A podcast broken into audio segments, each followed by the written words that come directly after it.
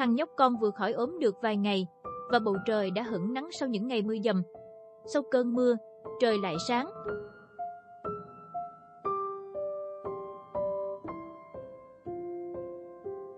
Xin chào, mình là Như, và chào mừng bạn đến với podcast Những Ngày Bình Thường.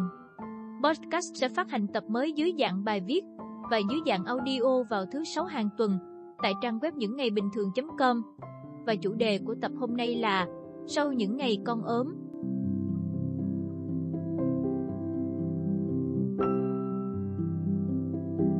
Mình viết những dòng này vào cái ngày mà con đã chấm khỏi ốm, khi nó bắt đầu cười toe toét và chạy lăn xăng trở lại.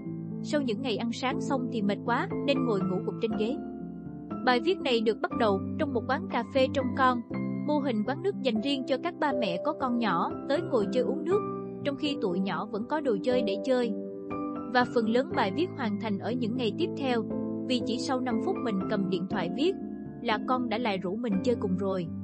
Mẹ ơi, mẹ chơi với con đi, con rủ rê cùng một đôi mắt tròn xoe long lanh và giọng thỏ thẻ quá dễ thương nên mẹ không thể chối từ.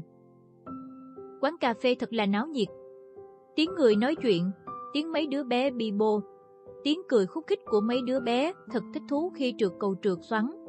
Tiếng ném bóng vào tường của mấy bé trai lên màn hình chơi game ném bóng ghi điểm. Sượt ngang qua tầm mắt là một vài bé đang chơi đuổi bắt và cười ngoắt miệng. Hoặc là bé này với bé kia, vừa chạy vừa khóc vì mới bị giật mất món đồ chơi yêu thích. Các bé gái thì chơi với nhau yên tĩnh và thùy mị hơn, chia sẻ đồ chơi cùng nhau thiệt là dễ thương. Các bé bồng búp bê lên ru ầu ơ và đút cho em bé búp bê ăn, rồi chơi trò chơi khám chữa bệnh cho búp bê, thỏ thẻ trò chuyện cùng nhau. Khung cảnh yên tĩnh dễ thương này sẽ kết thúc khi có đứa bé trai nào đó chạy tới thiệt nhanh, giật lấy con búp bê, ném mạnh một cái xuống đất cho vui, rồi bỏ chạy qua khu chơi kiếm xốp và bắn súng bằng chiếu. Mặc cho bé gái trước đó còn đang triều mến chăm bẩm con búp bê khóc à cả lên. Còn mình thì, mình đang tận hưởng ly trà sữa trong vòng vài phút. Ly trà sữa này được lọc caffeine và thạch trân châu được thay bằng thạch củ năng và thạch vỏ bưởi, vì theo như hướng dẫn trong menu, món trà sữa này an toàn cho trẻ nhỏ.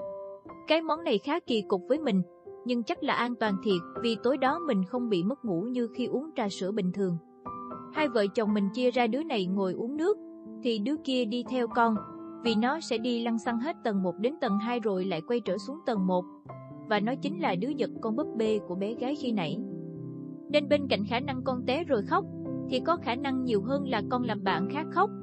Bình thường, tụi mình sẽ để mấy đứa nhỏ tự xử lý với nhau và làm trọng tài và can thiệp nếu cần thiết khi tụi nó sắp sửa đánh nhau để ngăn cản một cuộc đại chiến xảy ra. Trong tiếng nhạc êm đềm của quán, chợt có tiếng đứa bé nào đó khóc ré lên. Ôi sao nghe giống tiếng con mình vậy nhỉ? À không, con mình nó đang đi từ từ tới đứng trước mặt mình và cười toe toét, mẹ ơi, mẹ ơi, đây nè, không sao hết. Hú hồn thật. Chỉ là giọng bé kia giống con mình quá thôi mà. Cộp, ao a. Ồ, lần này thì đúng là tiếng con mình khóc thật. Bình thường mình sẽ hết sức tập trung để đỡ trước khi con chuẩn bị bị đau, nhưng pha đi thẳng tới đập đầu vào cạnh bàn thiệt mạnh ở cái tốc độ di chuyển bình thường và không trợt té như thế này thì mình không lường trước được. Những lúc như thế này thì con rất cần một cái ôm, nên chỉ cần ba bồng con lên xoa lưng một chút là con sẽ vui vẻ lại và đi chơi tiếp với bạn ngựa gỗ. Con nít hay thiệt, khóc đó rồi cười đó, nước mắt còn rơi trên má nhưng miệng thì vẫn cười được.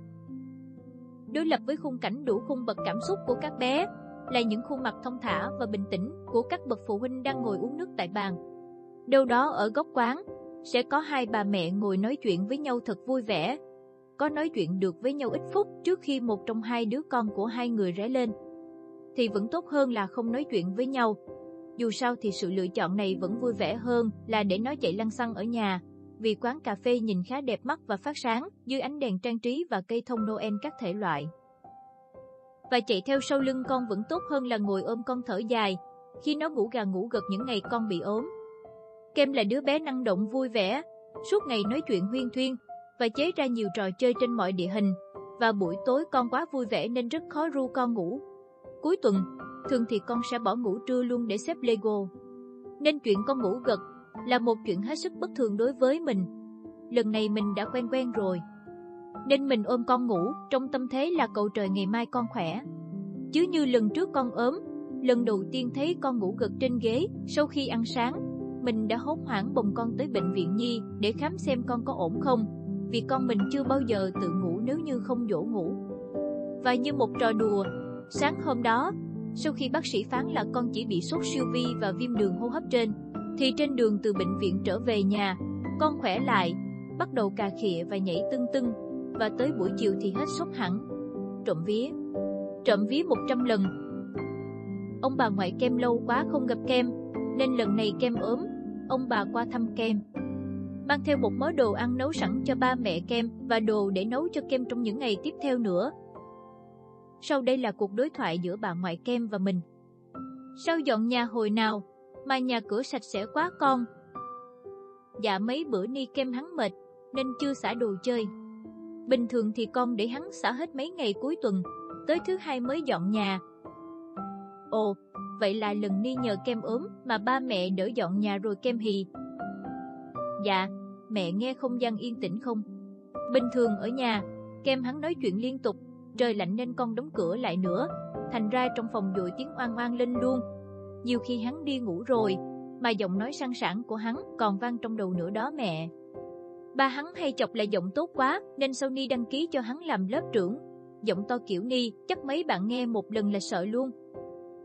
Vậy là nhờ kem ốm, mà ba mẹ không những đỡ dọn nhà, mà còn được yên tĩnh mấy ngày rồi con hì. Kem ngồi nghe mẹ và bà ngoại nói chuyện chăm chú, nhưng không cười hay cà khịa nổi vì quá mệt. Chứ như lúc bình thường mà nghe tới đây, Kem đã phản ứng mạnh mẽ rồi.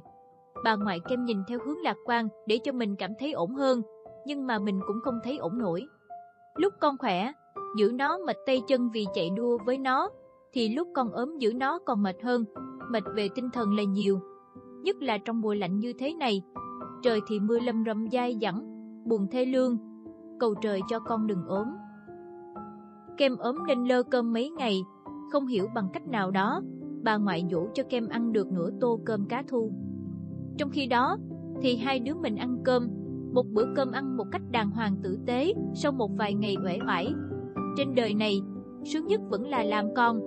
Con có ở tuổi bao nhiêu thì vẫn được ba mẹ chăm. Từng khoảnh khắc trong lúc chăm con, mình lại nhớ đến hồi mình còn nhỏ và được ba mẹ cưng như cưng trứng. Ba mẹ hay kể vui chuyện ngày nhỏ. Mình rất thích ăn hải sản. Mình ngồi há miệng ra như con chim non, còn ba mẹ ngồi gỡ tôm tít không kịp cho mình ăn. Hồi đó mình ngồi nghe rồi cười thôi chứ chẳng suy nghĩ gì. Đến bây giờ, khi hai vợ chồng mình ngồi gỡ thịt cua để đút cho con ăn, mình mới thấy xót xa vì nhận ra là ngày đó ba mẹ mình có kịp ăn miếng nào đâu, vì nhường hết phần ăn được cho con rồi.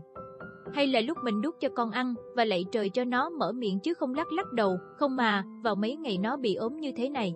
Trong đầu mình lại có hình ảnh mình hồi còn nhỏ xíu, mẹ mình nách mình từ đầu xóm tới cuối xóm để đút mình ăn cơm. Trời xung quanh thì tối mịt. Nếu hồi đó có suy nghĩ như giờ, chắc chắn mình sẽ không ngậm cơm để mẹ bớt cực. Kể từ khi mình biết chữ, ba mình mang về cho mình đọc rất nhiều truyện tranh giáo dục. Hồi 6 tuổi, mình đã đọc hết bộ nhị thập tứ hiếu.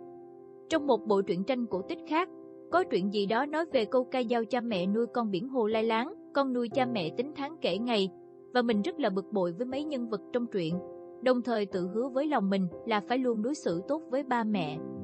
Thời gian còn ở nhà, mình là trợ lý nhỏ của ba mẹ trên mọi phương diện, từ soạn giáo án, biên tập bản thảo, dịch thơ, tới nấu cơm, dạy em học bài, giặt quần áo.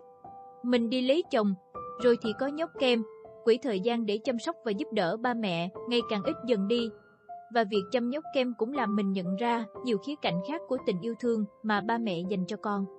Dù có cố gắng bao nhiêu, con cái cũng không thể nào bù đắp cho đủ được mọi sự chăm sóc và hy sinh mà ba mẹ đã dành cho mình. Thôi thì nước mắt chảy xuống.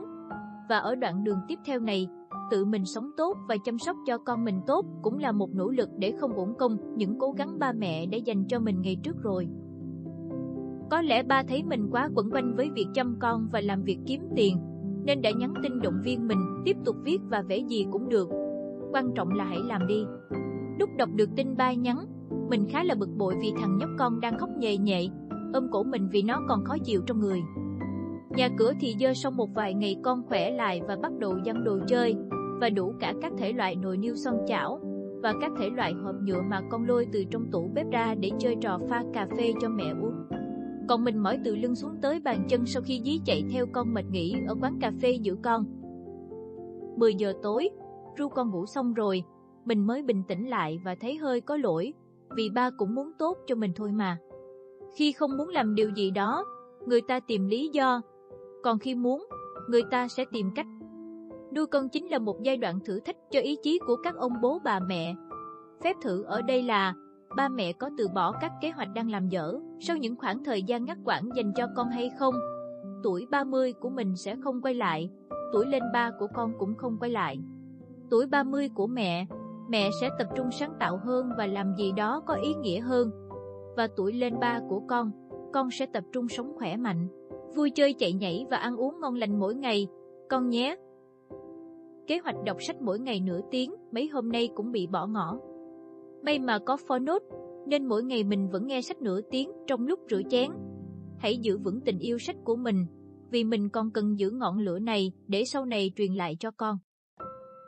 Sau những thử nghiệm thất bại thì mình rút ra một cục kinh nghiệm chăm con ốm như sau. Con mình không bao giờ ăn cháo kể cả lúc ốm, nên tốt nhất là đừng nấu cháo cho nó, và cứ cho nó ăn những gì nó thích và ngủ khi nó muốn. Cho dù sách hướng dẫn nói là nên cho bé ăn những món dễ tiêu, nhưng nó không chịu ăn thì cũng đành chịu. Thôi thì cho bé ăn bánh mì, đuôi, mì xíu, trứng cút, kẹo, là những món bé thích, có ít ít cũng còn hơn không. Có khó tiêu, thì vô bụng được cũng còn đỡ hơn là không ăn gì. Và hãy giữ bình tĩnh cho tới lúc con khỏe trở lại. Đừng có tấp mấy món sữa công thức bổ dưỡng để bù chất cho nó vì chắc chắn nó sẽ bị tiêu chảy. Công đút ăn cho nó từng muỗng sẽ tan thành mây khói. Đứa con đầu lòng tuy mang lại nhiều gián đoạn và bỡ ngỡ cho cha mẹ, nhưng cũng là nguồn cảm hứng mới mẻ và tràn đầy tình yêu thương. Mấy hôm nay gần tới Noel rồi, có lẽ trên lớp con trai được học rất nhiều bài về ông già Noel, chú Tuần Lộc và tặng quà. Đến tối qua, tự dưng mình thấy nhóc kem kiếm một cái bao, gom hết đồ chơi con ưa thích, từ Lego đến xe xúc cát, rồi bỏ hết vào bao. Sau khi bỏ đầy một bao, thì con lại bên ba thỏ thẻ. Ba ơi, con là ông già Noel nè. Con tặng quà Noel cho ba đây. Cưng hết biết. Mẹ đang mệt cũng thấy tỉnh ngủ, tặng quà cho ba xong. Con lọ mọi chế các thể loại xe tải đầu kéo gì đó từ bộ Lego của con, với ý định kem sẽ tặng quà cho ông già Noel nè mẹ. Ba, ý tưởng này mẹ chưa bao giờ nghĩ ra đó kem. Có bao nhiêu đứa bé 2 tuổi sẽ tặng quà cho ba hay cho ông già Noel ngay cả trước khi được nhận quà? Và bao nhiêu đứa bé nghĩ đến chuyện tặng quà lại cho ông già chuyên tặng quà cho các bé khác? Từng câu nói của con tạo động lực cho mẹ viết tiếp những điều mới mẻ. Nếu mình có viết và vẽ tiếp, thì sự động viên thành lời đến từ ông ngoại con, và cảm hứng bằng lời lạ đến từ con. Cảm thấy thật biết ơn, vì chồng luôn bên mình và cùng mình chăm con mỗi lúc con ốm, cũng như ru con ngủ mỗi ngày lúc con khỏe. Người bạn thực sự là người sẽ bên cạnh bạn những lúc bạn khó khăn nhất. Hai đứa cùng cố gắng chăm con và cùng làm việc trong những ngày con nghỉ ốm, vì dù sao thì công việc cũng không thể bị ngắt quãng trong những ngày con nghỉ học. Và khi con đi học rồi, hai đứa sẽ có nhiều thời gian hơn cho những kế hoạch riêng mang tính ước mơ của mình. Trong vài tiếng đồng hồ ngắn ngủi khi con ở trường, để khi con tan học, hai đứa có thể cười và nói chuyện với con bằng tình yêu thương trong trọn vẹn phần còn lại của một ngày. Mình đang cố gắng viết bài này xong trong buổi sáng hôm nay, vì đã nhiều ngày qua mình không tập trung làm gì cho ra hồn rồi. Sống hết mình cho hiện tại, vì biết ra sao ngày sau. Đã có những ngày Đầu giờ sáng mình chở con đến trường, thì đến gần trưa, cô giáo gọi điện gọi tụi mình lên trường để đón con về vì con ốm. Cho nên, một lần nữa, cầu trời để con luôn khỏe mạnh.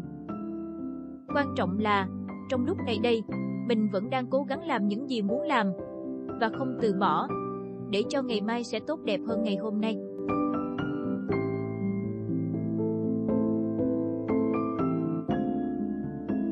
podcast những ngày bình thường lần này xin phép được tạm dừng tại đây. Thật cảm ơn các bạn đã đồng hành với mình và lắng nghe đến tận cuối bài. Nếu thích bài viết này, bạn hãy để lại cho mình một like hoặc chia sẻ bài viết trước khi rời đi nhé. Và để đọc bài viết dưới định dạng chữ, mời bạn truy cập website những ngày bình thường.com. Giờ thì tạm biệt và hẹn gặp lại bạn vào tuần sau. Chúc các bạn một cuối tuần thật bình yên và hạnh phúc.